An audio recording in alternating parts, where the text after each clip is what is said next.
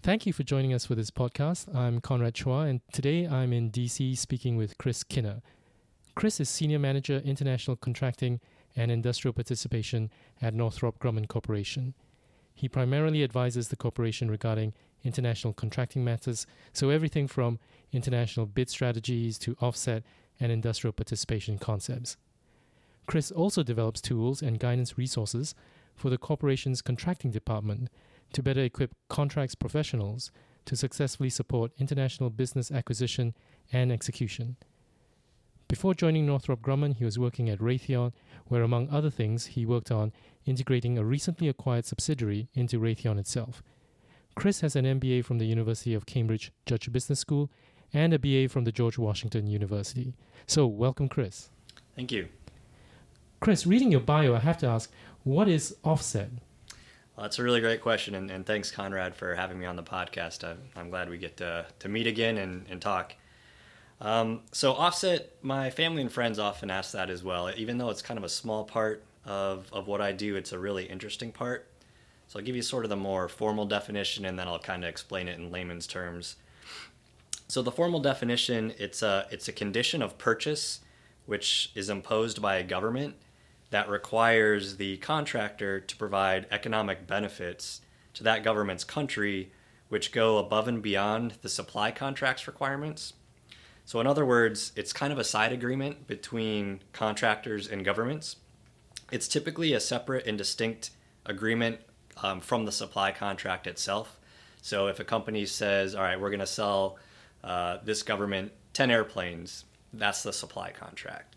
But then they might have a side contract called an offset contract, which requires that company to do other things besides deliver the aircraft. And the way these supply contracts, uh, or sorry, the way the offset contracts get written, um, they're written in a in a way where it's called an offset obligation, and it's typically um, it's an amount of kind of money, but it's more credits that the that the contractor has to satisfy. And in order to satisfy that offset obligation, the contractor has to do projects. So, so they could do one project, two projects, three projects, whatever the case may be. And each of those projects gets valued at a certain amount of offset credits. So the goal is um, that the contractor perform enough projects where they eventually liquidate the offset obligation from the offset contract. And what's neat about it is those projects may not be anything related to the airplanes or even to the aerospace and defense industry at all. So sometimes companies have even built schools in that government's country. So it, can be really creative and fun. Uh, the offset rules differ by each country, which makes it also very challenging because you have to understand each country's offset rules. And it, it's a it's a common practice in the global defense industry. I think we're actually one of the few industries um, if not the only industry where offsets are a legal practice. Um, so it's very well written out. There's lots of regulations, but it's a really fun and creative side of, of what I do. So, Chris, do you actually get to um, think about what are some of these other kind of projects and uh, get them approved, or do you just monitor uh, the execution? So I've done, I've done a little bit of both. Um, offset kind of comes and goes depending on how much international business uh, our company has. So for some uh, for some international deals we win, I'll actually help uh, create the projects. Um, most of the time, I'm advising the sort of offset project managers on the rules and regulations about the offset. Um, I'll give advice on kind of the do's and don'ts. Um, maybe valuing the offset projects because that's that gets really creative at, at trying to actually value an offset project. So it's probably more on that end than actually developing and creating the projects, but I have done some of that as well. So, Chris, you've had a long career in the defense industry. Um, was that something that you'd always wanted to do, or was it something that you'd stumbled on? Yeah, it's kind of something I stumbled on. Um, this was my first job out of undergrad was with Raytheon, and uh, I was recruited into a rotational leadership program before that, I really didn't even know what the aerospace and defense industry was. You know, I had heard of Boeing, certainly, probably I had heard of like Lockheed Martin or Northrop Grumman, um, but Raytheon I certainly hadn't heard of. The industry I didn't know much about. But the interesting part was that the job description of that rotational program actually matched my skill set very well. Um, as far as I ran a small business for a year in college, so I had a small painting business, and which required me to do a lot of um, development because I actually had to go out and, and get jobs, painting jobs. I had to write those contracts, and then I would have to subcontract out the actual painting. So I didn't do any of the painting myself. I was kind of the manager. Um, so I subcontracted out the actual work. So that skill set actually matched the rotational leadership program very well. And that's really what drew me to the position. So I did that for, well, I was with Raytheon for 10 years. I would say after about five years, though, I, I sort of questioned whether I wanted to be in the aerospace and defense industry. Uh, probably partially because I, I hadn't been in, a, in another industry, so I really didn't know what else was out there. And actually, that's one of the reasons why I started exploring MBA programs. Is if I was potentially going to make a move to a different industry, I thought it'd probably be a good idea to actually get an MBA and then try to do the move. So, actually, one of my goals going into the MBA program uh, was to learn about other industries and other skill sets. So, Chris, you, you mentioned about the MBA, so it's probably a good time to uh, talk about that. You left the US to do a one year MBA in Cambridge uh, in the UK and then returned to your previous employer. So, did you notice any change in yourself when you came back to the US? Yeah, absolutely. Um, so, I actually had a very different perspective of business in general after completing the MBA. Uh, there, there's you know a few concepts that if you don't go through an MBA program or you didn't major like in finance perhaps in undergrad that you just really aren't quite aware of. Um, so, shareholder motivation and organizational structure and motivation are, are two real business areas that um, I came out of the MBA program knowing much, a, a lot more about. Um, also, the importance of cash flow, the importance of stock price theory, all of that really drives what um, a publicly owned company uh, tries to do. And it's really interesting to, to take those concepts and theories and and see how companies actually adapt to those, and then you can kind of better understand why a company runs the way the way it does. Uh, another part um, coming out of the MBA that I found really interesting is uh, we talked a lot about culture in the Cambridge MBA, MBA program, which was great. Um, I didn't realize how, how much of a company culture really exists, uh, and I really I really noticed that after switching uh, from my previous company to Northrop Grumman you know, two companies in the same industry but very different cultures. And I, I may not have recognized that had I not um, gone through those cultural experiences uh, during the MBA program. So another thing that came out of the MBA that uh, perhaps earlier or sooner than I would have is I, I, was ready to lead. So I had some managerial assignments prior to the MBA, uh, but I think going through the program uh, really helped me to understand uh, more so how to lead, not not necessarily as much how to manage, because I, I personally think those are kind of two different things. I know some people think they're they're one and the same. I think they're related, but I really came out of the program with the desire to lead, to either lead a corporation or lead a department of a corporation in, in a certain direction. Um, so that's definitely something I would not have otherwise gotten had I not done the MBA program. Uh, and then I also, you know, I can see a real difference now um, when I interact with people who do have an MBA or, or another advanced degree, and perhaps people that don't. And it's certainly not a knock on anybody who doesn't, but just the way uh, people talk and understand business acumen, um, I now understand why people talk like that sometimes. So th- those, so, so, those were probably the biggest things uh, that I noticed from a change within myself. So, Chris, you talked about how you know after five years you'd always been working in aerospace, and you were thinking that you know you you did an MBA to sort of explore uh, other opportunities. Um, a lot of MBA candidates also go through that process. So, during that one year, in a way, how did you balance this, or, or go go along this with this idea of uh, exploring new opportunities and weighing that against the success that you've had in the aerospace industry, and of course, you know the continued success that you could have had, or and yet you've had, you know, if you went had gone back, and which you did. Yeah, that, that's a good question, and it, it's something I think about a lot. Um, as I sort of stated previously, one of the goals for me to go to an MBA program was to try to learn about different industries and different skill sets. Um, so that was actually, you know, probably one of my top three reasons for going to get an MBA. So while I was uh, doing the MBA program, I did have a couple of interesting opportunities um, that I looked at. But you know, in in the end, uh, which perhaps is not what I was expecting going into the program, um, I realized that the aerospace and defense industry actually, for me, was a very good fit.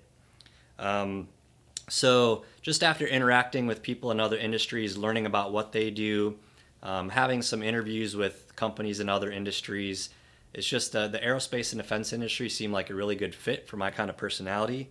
And actually completing the MBA program and having gone through um, that thought process actually provided me with new motivation to really go back to the aerospace and defense industry and try to really excel um, in that industry.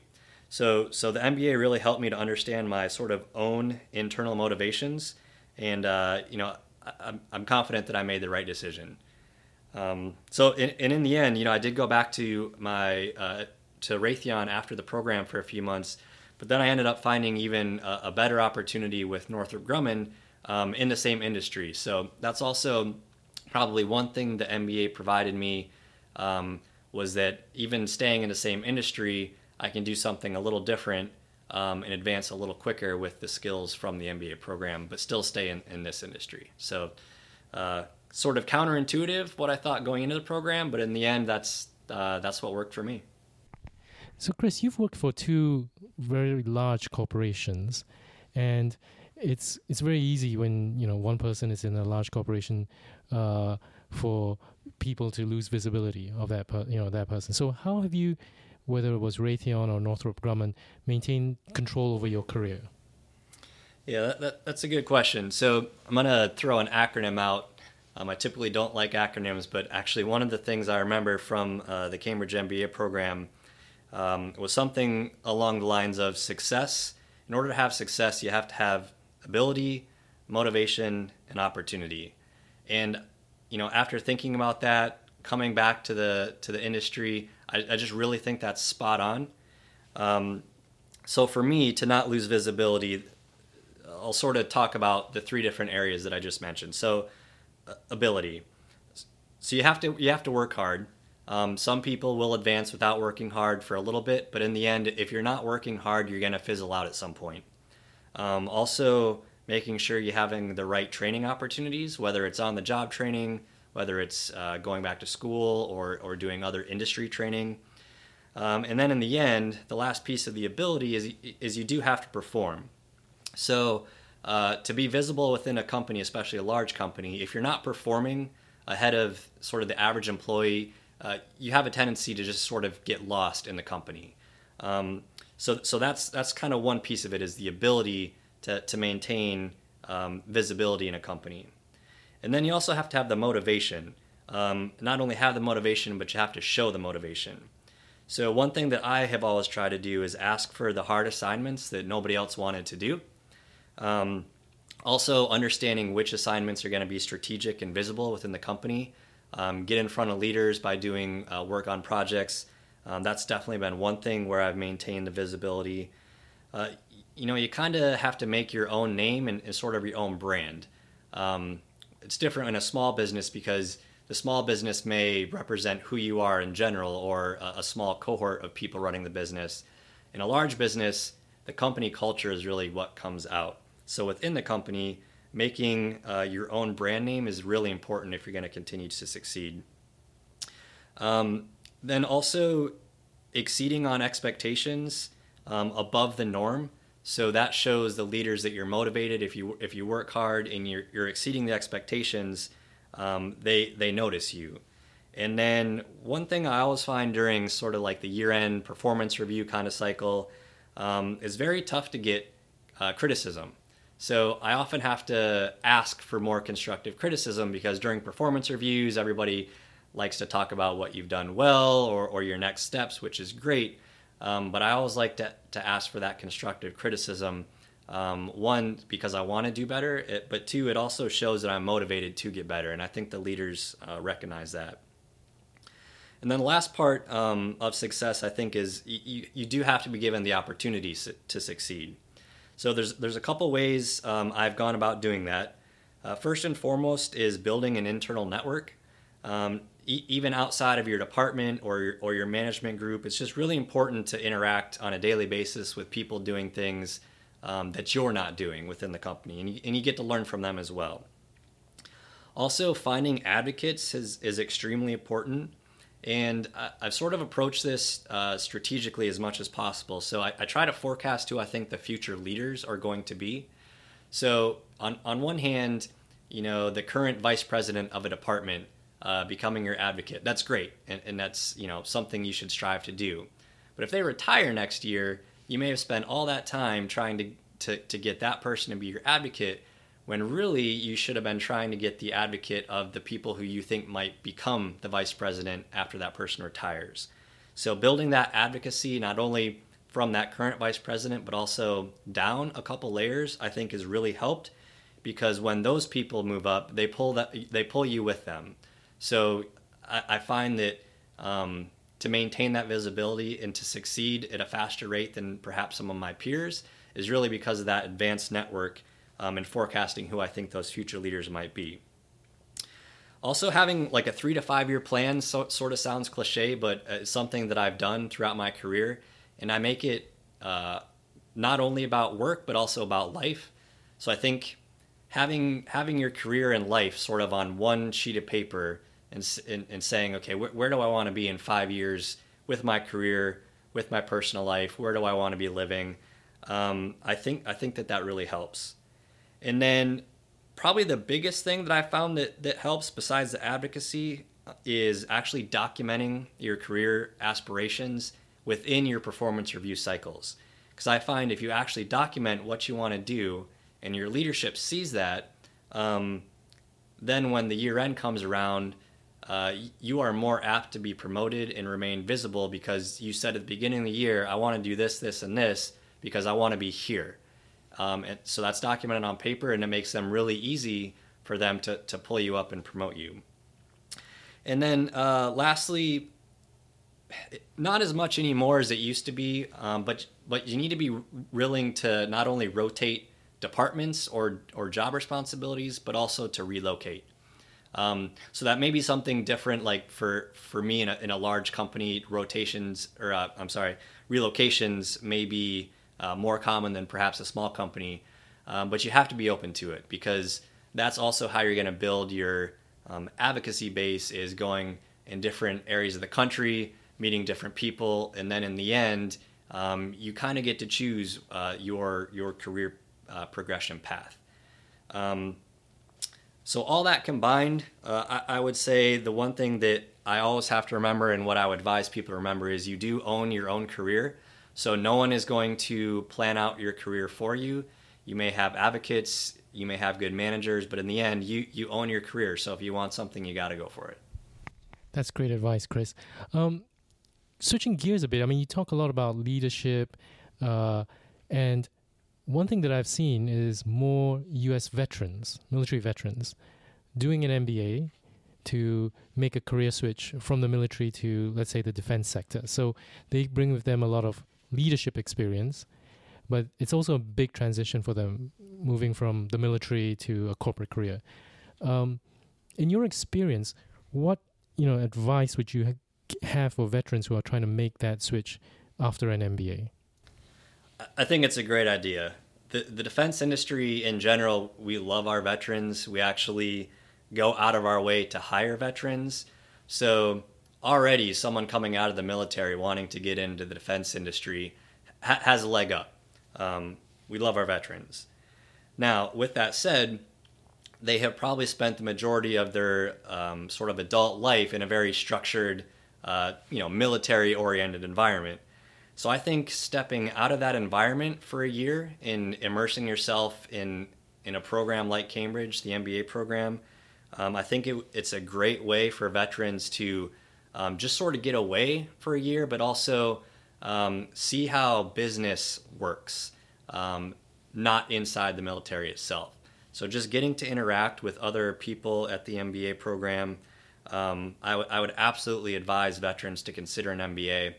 And I also think, especially with a, a program like Cambridge um, that was very cross industry oriented and very collaborative, I think it's a great place for veterans. Um, they, they don't have to worry as much if they don't have the, the business background like perhaps some other people in the program do because it's a very collaborative program and, and we help each other along.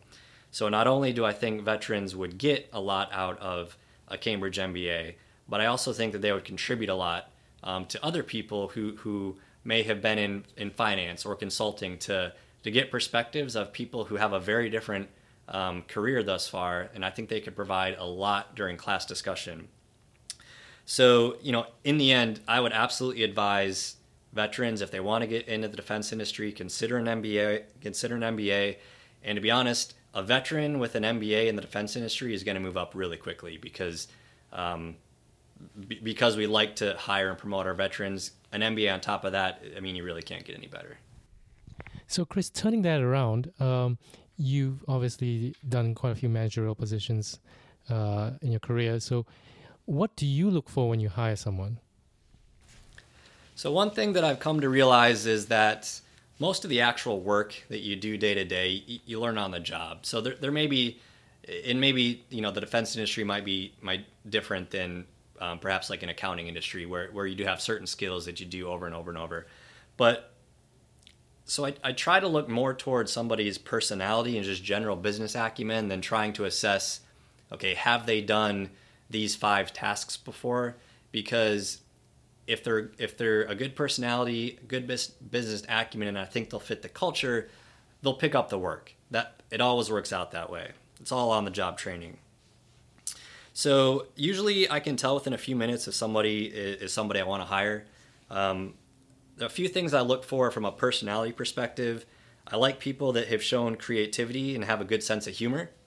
Um, it, you know, and it's someone you're, you're going to be working with on a daily basis. So, I, is this person someone I want to be around every day? Um, somebody that has my back because I'll have their back and has the team's back, and also trustworthy. I think um, I think trust is one of the most important things in an organization um, because as trust goes up, the speed of making decisions uh, goes up, and your success goes up. So it's got to be someone that I can feel like I can trust from a business acumen perspective, I look for someone that I, I kind of see understands the big picture. Certainly, someone with an MBA has a big picture, you know, something like that. Um, I like it when people challenge the status quo, uh, but I'm also a little old school, and it's probably because of the industry I'm in. Um, I like challenging the status quo and offering new ideas. Um, at the end of the day, though, someone does have the authority to make a decision, and that's the decision we're going to go with. So I want someone that is okay if they offer a great idea, but uh, the corporation decides to go in a different direction. They're okay with that because we'll you know we'll explain why we decided that. Um, so I don't want someone that if they don't get their ideas implemented every time is going to get too frustrated.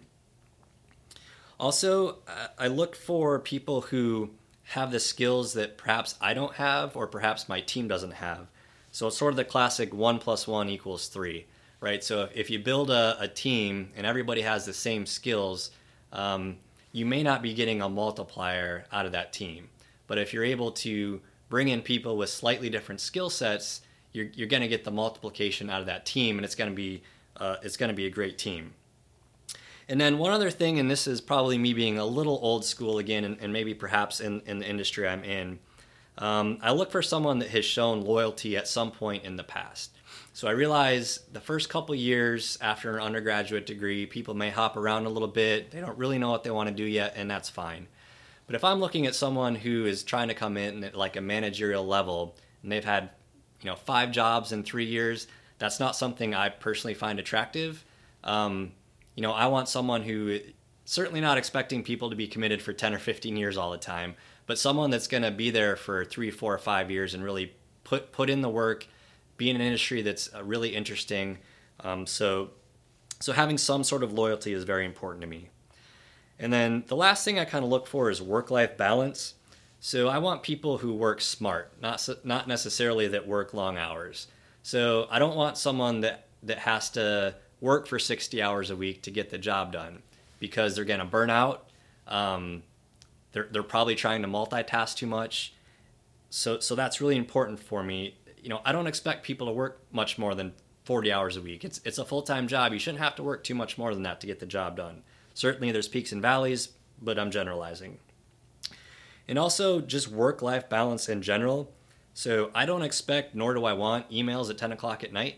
Um, certainly, I work in an international environment, so the time zones will sometimes affect that. You may have a meeting uh, late at night or early in the morning, but for people that work me, work with me in the same time zones, um, when you're home, you're home. You know, don't be checking your BlackBerry. The work will get done tomorrow. Um, but at the same time, if they're at work, I, I, want them to focus on work. So it may just be my personality, but I'm very, um, I sort of really try to divide my work life from my personal life. That's probably different if someone's running their own business or in a small business where the business and their life may sort of get blended. Um, but when I'm in an in- industry like I am, um, I try not to let it affect my personal life. So when I'm home, I don't check the BlackBerry. I'm home, um, and, and I want employees that do the same thing. Chris, that's that's incredible because um, most of the times I hear work-life balance being cited by employees who say they, they want to see that in a company, and you know that's one of the first times I've heard uh, a recruiting person say that's what they look for in an employee. So that that's great to hear. Um, Chris, that's been fascinating the last couple of minutes. You know, hearing your career, but also listening to your advice about how to uh, manage someone's career. So I hope people take that advice, think about you know their ability, the motivation, seeking out the opportunities, finding the advocates for themselves, and uh, I wish you all the best, Chris. Uh, thanks uh, thank very much. very much. Yeah, thanks, Conrad.